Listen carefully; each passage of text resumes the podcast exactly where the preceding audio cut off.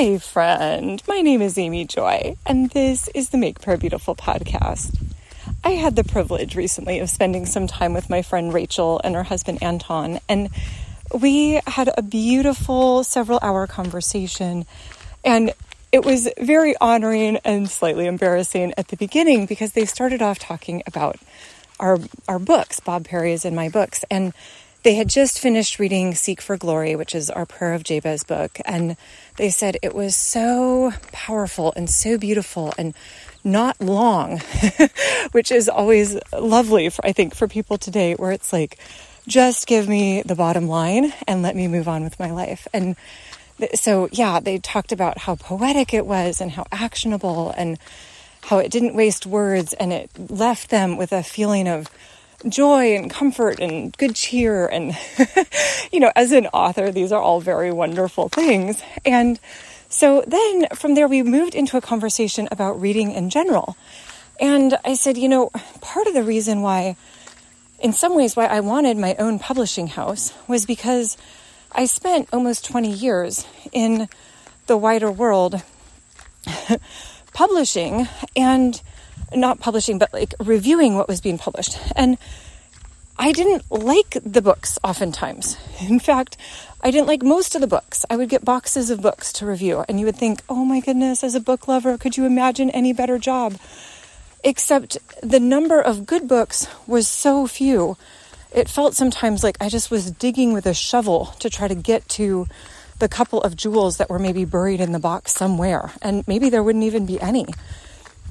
And there are, of course, always certain books that are just magnificent, that leave me catching my breath and thinking, how did the author do that? Or something that is so creative and such good research and so thoughtful that it, that too would leave me gasping, like, wow, I have never thought about the world like that. But there were a lot of books that I would read, and I would think, well, that had Okay, we're going to leave aside the ones that were like morally reprehensible. There were plenty of those. And the ones that were just kind of bathed and steeped in darkness. Yep, plenty of those.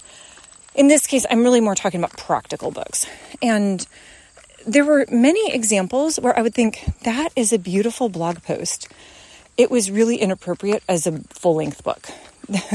the three pages of really valuable information I could have taken and run with. But because it has now been covered in these successive layers of bloviating, I, oh, I don't like it. And I feel kind of cheated now. And so we talked about that a little bit how the traditional publishing model has a really specific length.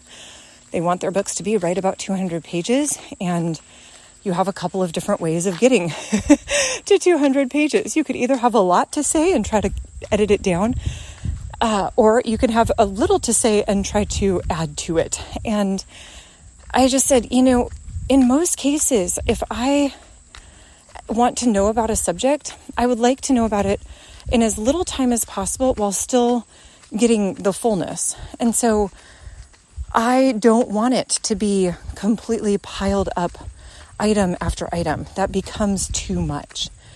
And so, yeah, I I guess this is maybe like my own little confession, but also part of my philosophy is I genuinely want my books to be read all the way through, not 17% or whatever the normal average would be for a book. It's just that important to me to say, nope, we want the whole thing. I, I want every word of this to feel like, oh, that just satisfied my spirit. Oh, that just sank in deep. So that's lovely. Then, though, we also talked about kind of our philosophy of book reading because I asked the Lord at this point to guide me in what I'm supposed to read next. Lord, show me what is it that you have for me. And I appreciate that. I think that that's good. But the challenge is that, especially if I am reading something, not just listening to it on Audible. If I listen to it on Audible, I can get through things reasonably quickly. I do it at you know, some multiple depending on how thick of an accent the reader has. and I can get the basic gist of something, and if I need to know more about it, then I get the paper copy and kind of reread the sections that maybe were more important to me. But in a lot of cases, I just read. Or if I'm reading the books, I I want to make sure that I'm spending that time well. And so when I'm reading, there's the question, do I read every word? Or do I say, okay, Jesus, how much of this am I supposed to read? Can you guide me to the pertinent sections? And for both Rachel and I, we had this sense of like, is it okay to skip certain pages? Can you really say you've read a book if you've only read three pages of it, even if those were the only three pages that Jesus directed you to read? Oh, these are hard things for me. And so I have been just talking to Jesus about that. Like, Lord, why would that be a challenge? Is there perfectionism involved in that? Or is there a desire to honor the author? Like the author wanted all of these things to be in there and thought it through and contributed.